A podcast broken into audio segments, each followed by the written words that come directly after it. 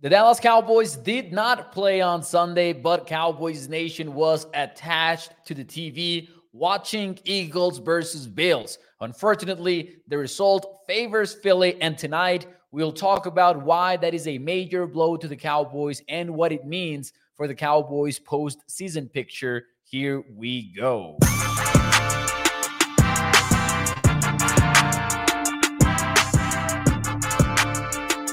What is up, everyone, and welcome into A to Z Sports Dallas Prime Time. I am your host, Mauricio Rodriguez, streaming with you live every Sunday through Thursday night at 8 p.m. Central here on Dallas On Demand Sports Talk Network. As always, do me a favor and hit the like button as you join the stream. It is the single biggest thing that you can do to help out the show, and it takes about half a second to do it. So I appreciate you taking the time to support primetime like that. Uh, welcome everyone on a Sunday night.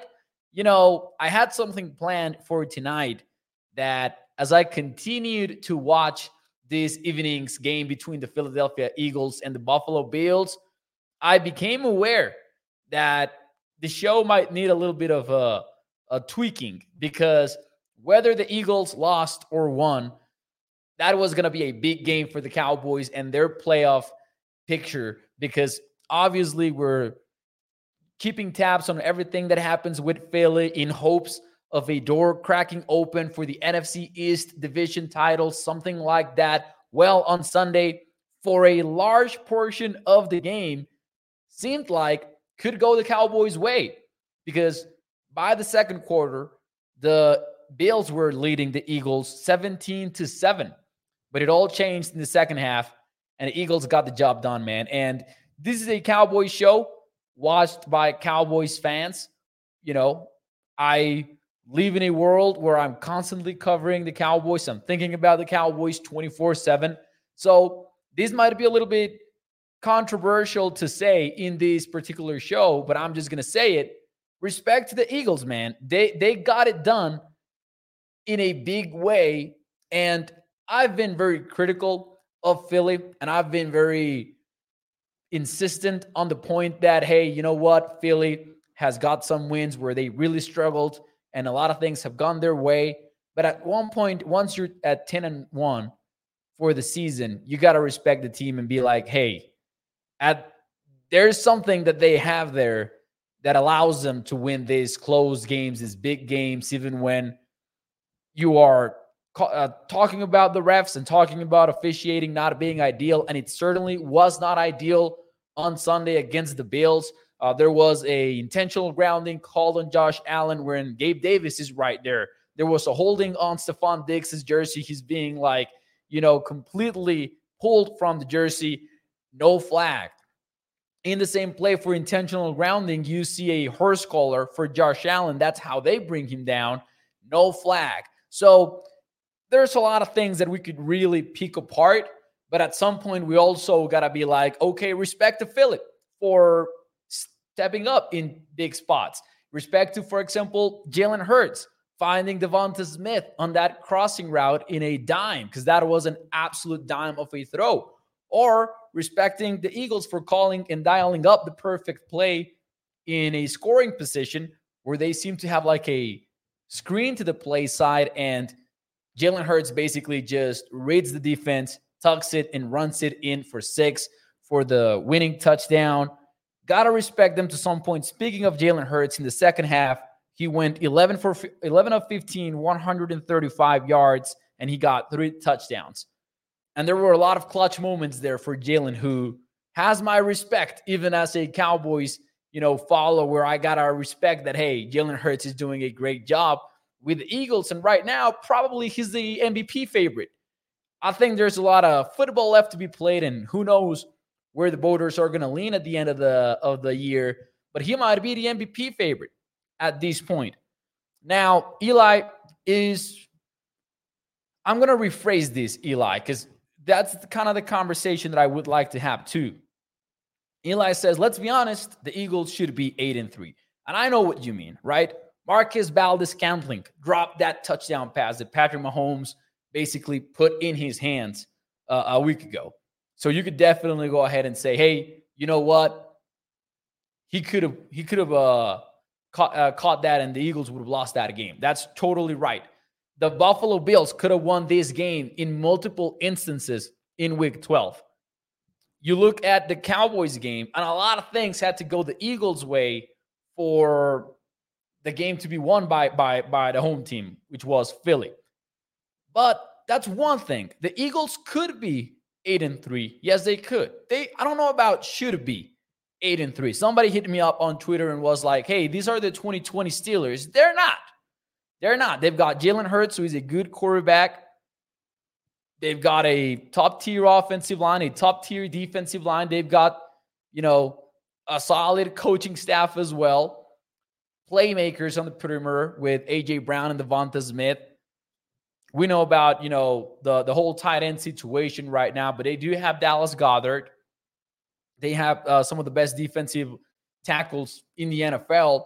So I would just, as Toxic here says, hey, the Eagles are a good team. Let's accept it. Uh, I can live with that. And I can live with the idea of, hey, they've been pretty clutch in game winning situations where they're driving down the field at the end of the game, where they're basically milking the clock at the end of the game to secure the win. They've been cold in those situations. And Jalen is a very cold quarterback. So I do want to give them credit. It's okay to be a Cowboys fan and be like, hey, you know what? let's recognize what the rival is doing. I think that's pretty fair to do. And although I agree that they've had luck, they've made the most of it, right? They don't control the luck that they get, they control what they do with it. And for the most part, they have gotten it done. The one exception is a weird ass game against the Jets earlier in the season that they probably shouldn't have lost, right? But that was the other side of the coin. So, really, really, uh, big blow to the Cowboys, though, because forget about what it means for a potential playoff game between the Cowboys and the Eagles, or forget about what it means even for week 14, which is very close, where the Cowboys are going to host the Eagles. Let's talk about what it means for the NFC East, because at this point, let me know in the chat if you agree or disagree that this win by the Eagles pretty much means that the NFC East is gone. Do you agree or disagree? Let me know in the chat. Mathematically, of course, it isn't. It isn't gone, but it sure feels like it. Let me know in the chat uh, if you agree or disagree with that statement. In the meantime, let me show you how things stand right now in the NFC. The Eagles are at 10 and 1. They're the number one seed in the NFC and the Cowboys are at 8 and 3. Now, from what I see, the chat does not agree with me for the most part. Uh, well, it's about 50 50 now. Joey Bella says he disagrees. William goes that he disagrees. Toxic says disagrees. Not even December yet. Agree for JSS. Hell no, Mo, says Cam. Mike and Leah agree, though. Gregory disagrees. Bruce disagrees. Disagree for Katharina. Cam says that I'm full. And hey, I respect that. I'm going to give you my arguments in a moment here. William says if they beat the 49ers, then it's almost over. Here's how I view it, right? I recognize the Eagles as a pretty good freaking team. Here's what the Cowboys basically need to go ahead and reclaim the division title to keep the streak alive, the famous NFC East streak alive, where no team has won the division in back to back years since 2004. That's what's at stake here with the way that the Eagles are trending. Say that the Cowboys win out. Now, that's a big assumption, right? It's one of the top 10 most difficult schedules from here until week 18. So it is difficult to go ahead and win out. Now, if you ask me, can they beat the Bills? Can I can they beat the Dolphins? Can they beat the Eagles? I'm gonna say yes to pretty much every one of those questions. They're very winnable games for Dallas. However, it's still tough even if you're if you have one of the easiest schedules in the league, it's tough to go, you know, run the table, right? So, let's just assume for a second though that the Cowboys do win out. They run the table and they finish the season with just 3 losses to their name. That would be fantastic. And the way that they are playing, the way that Dak Prescott is playing, they can beat anybody in the NFL. And that much is clear, I believe, to everyone. Not saying that they will actually go ahead and do it, just that they could. That's the kind of team that the Cowboys are right now. We've talked about it, you know, having your starters resting by the fourth quarter is not normal. Doesn't matter who you are facing. The fact that the Cowboys have done it so consistently this season speaks volumes about who they are, but just the circumstance. Let's talk about the circumstance.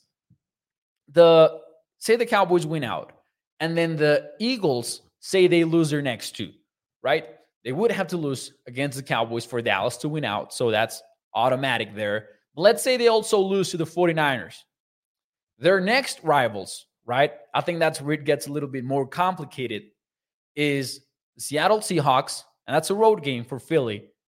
So there's there's a chance there, but you and I both know the Eagles would be heavy favorites for that one probably. Then you've got the Giants, you've got the Cardinals, and you've got the Giants.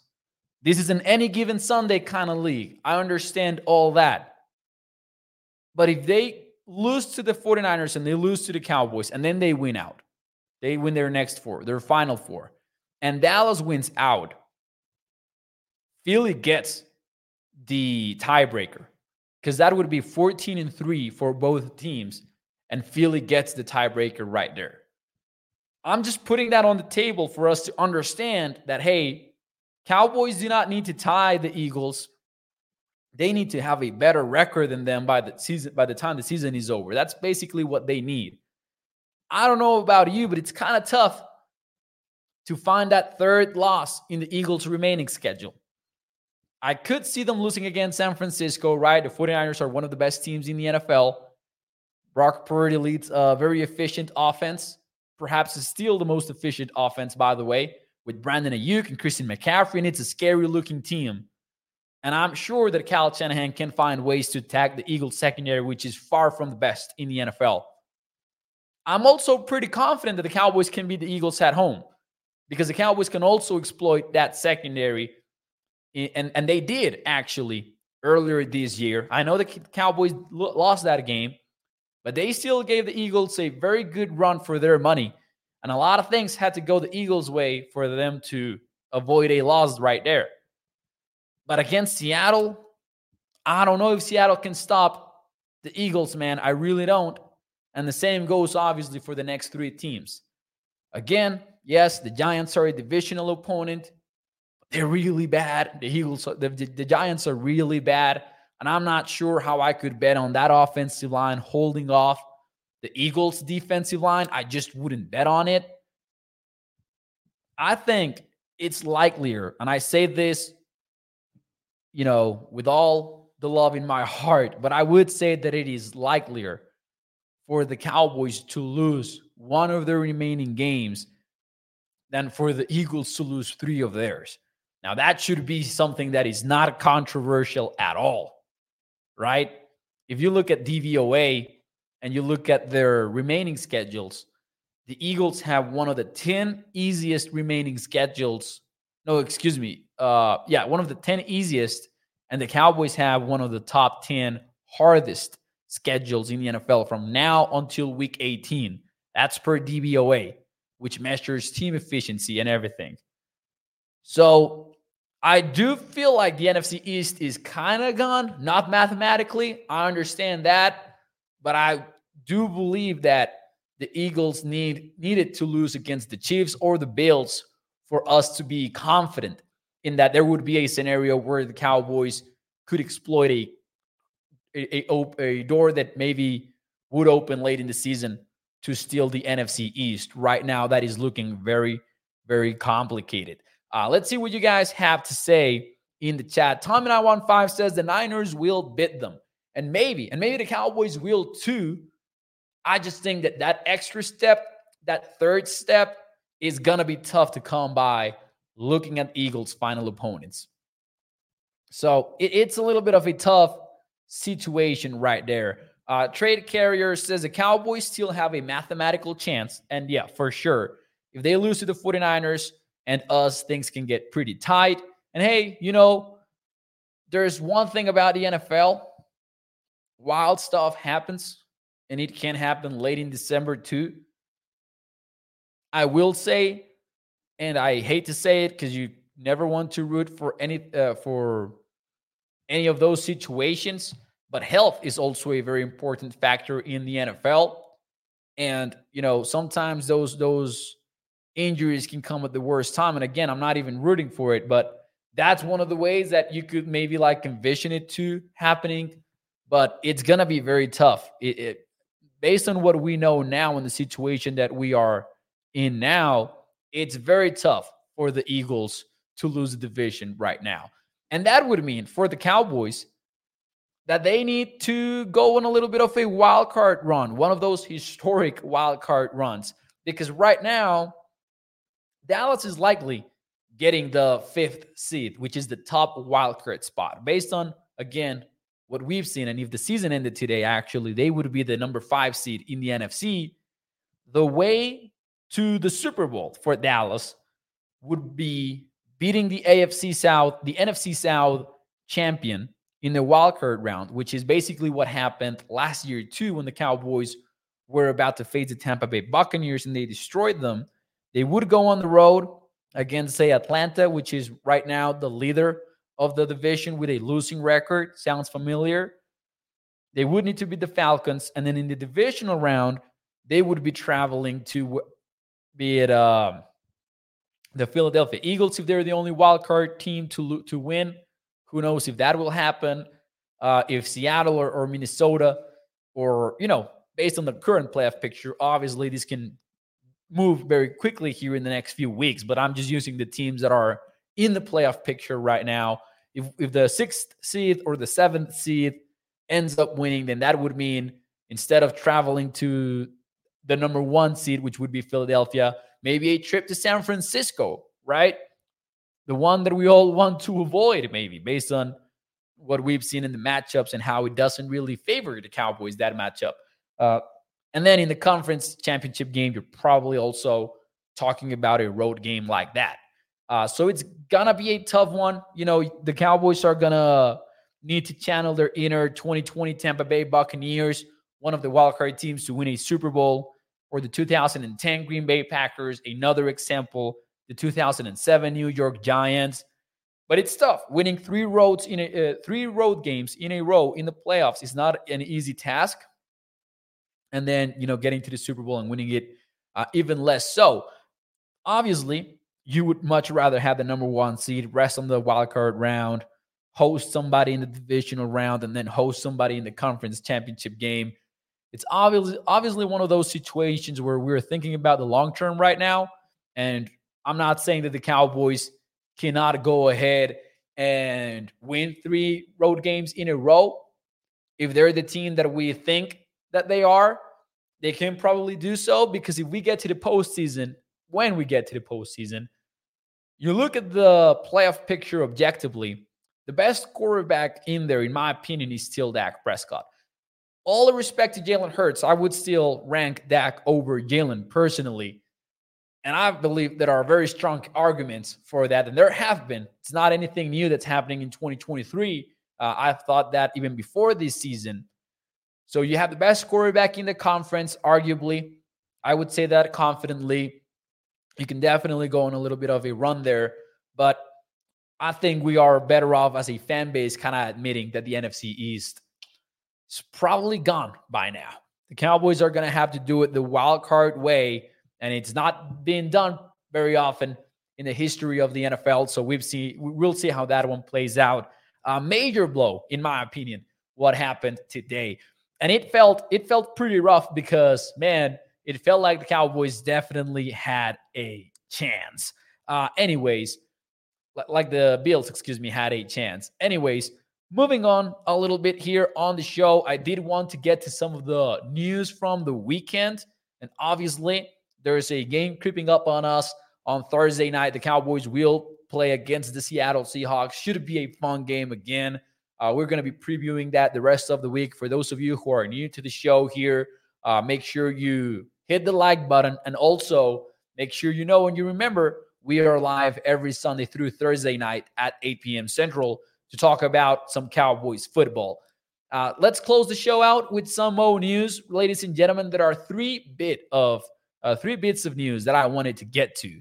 Number one is Shaquille Leonard. We talked about it as soon as the Indianapolis Colts waived him. We talked about it here on the show. We said, hey, do not expect the Cowboys to put in a claim. Actually, do not expect any NFL team to put in a claim on waivers for the three time first team All Pro linebacker. That's exactly what happened. And now he's a free agent. And we talked about it last week. We said, hey, if he does become a free agent, then the Cowboys could be players in it because that's what they love to do. They love to make some low risk, high reward bets. And right now, according to multiple reports, Shaquille Leonard is visiting the Cowboys this week. Oh boy, could they sign him? What to expect if they do sign him? We talked a little bit about that here on the show. And the answer is not the Shaquille Leonard you are thinking of, not the all pro version of Shaquille Leonard. The Cowboys are not likely to get that in the former Indianapolis Colt uh, if they do sign him. If they do, what we could expect is that upside bet on a player that you are probably going to want as depth. As a Colt insider, Destin Adams described him to me, he has been unplayable against the pass. I'm not sure, and this is a good comment right here from Jay Recruiter. He says, I'm assuming that Evans is not working out. I wouldn't. This is a very good comment, man, because I can totally see where, where you're coming from, Jay. I'm not sure if I would make that jump in a conclusion. I'm not sure I would. I think the Cowboys need depth. Even if Rashaan Evans ends up working out, you still need depth because the Cowboys probably understand that they need size at linebacker. Markquese Bell, fun as heck watching him play. Fun as heck. Uh, Damone Clark has been, uh, you know, I think both have been decent, but they both have had some ups and downs. But when I think of that Eagles matchup, not just in week 14, but that hypothetical Eagles matchup in the playoffs, or that hypothetical 49ers matchup in the playoffs, I would like to have bigger guys, right, that I can count on as well. So even if Rashaan Evans works out, having somebody else would be a must too, right? I don't think it's an either or kind of thing. I think the Cowboys are looking for an and. Uh, and I think looking back at the trade deadline, that's been the case. Because I don't think that at the trade deadline, the Cowboys could have had an idea of whether or not Rashaan Evans would work out. And they were actively seeking a linebacker at the trade deadline per Dianna Russini from The Athletic. That was what she reported after uh, the deadline. And I think she's a very reliable reporter. So I would definitely take her report as truth. So all I'm saying is it might be a little bit of that, Jay. You might be onto something, but I don't think that we've seen anything yet on tape to suggest that, oh, Evans is washed or something like that. I think the Cowboys want another linebacker, even if Evans ends up playing out. Uh, however, you know, don't expect the all pro version of him. Cowboys don't need the all pro version of him, though, which is the nice part of this whole thing. If you get Shaq Leonard as your depth linebacker and, and you get him in the rotation, probably cannot hurt you very much. So I'm assuming that the Cowboys are legitimately interested in Shaq at this point after this report. Uh, Mike McCarthy also talked to the media uh, today, and he even said like, "Oh, there's a lot of interest." So that saying that as the head coach is a big statement to make uh, doesn't necessarily mean that they will end up getting him, right? Remember when this team was out there publicly flirting with OBJ and nothing came to fruition. So it doesn't necessarily mean anything, but it probably does something, right? So we'll see how it all plays out. I think the Cowboys are serious, serious candidates to sign the guy at this point. Uh, we'll see if it ends up happening or not. So that's one of the Sunmo news of today. And we can also mention right now DaRon Bland. We talked about this on Thursday night after the Thanksgiving game. We talked about the Cowboys having two defensive player of the year candidates and I asked you, who would you vote for today? And I think a lot of people answered Bland back then. I can tell you right now, the odds makers are not buying into the hype because even though his odds to win the award have been slashed in half, they're still very high. They're still at plus 1200. And to put it in context, Micah is at plus 200 as the second odds on favorite. That means that if you put 100 bucks on Micah to win defensive player of the year, you would be winning $200 off of those 100, like 200 in profits. And DaRon Bland would pay you $1,200 for each $100 that you bet. Just wanted to touch base on that and say, hey, even if we are very excited about where DaRon Bland is and where he is going and what he is doing, maybe the defensive player of the year talk, maybe it's a little bit of a long shot still. And I do feel that way for a lot of reasons. I would I, I I've been thinking about it. Three reasons why I believe Bland has a tough time of winning it is Micah being on the team. I think that hurts his chances a lot because voters are going to be like, okay, who's the best player on the Cowboys defense?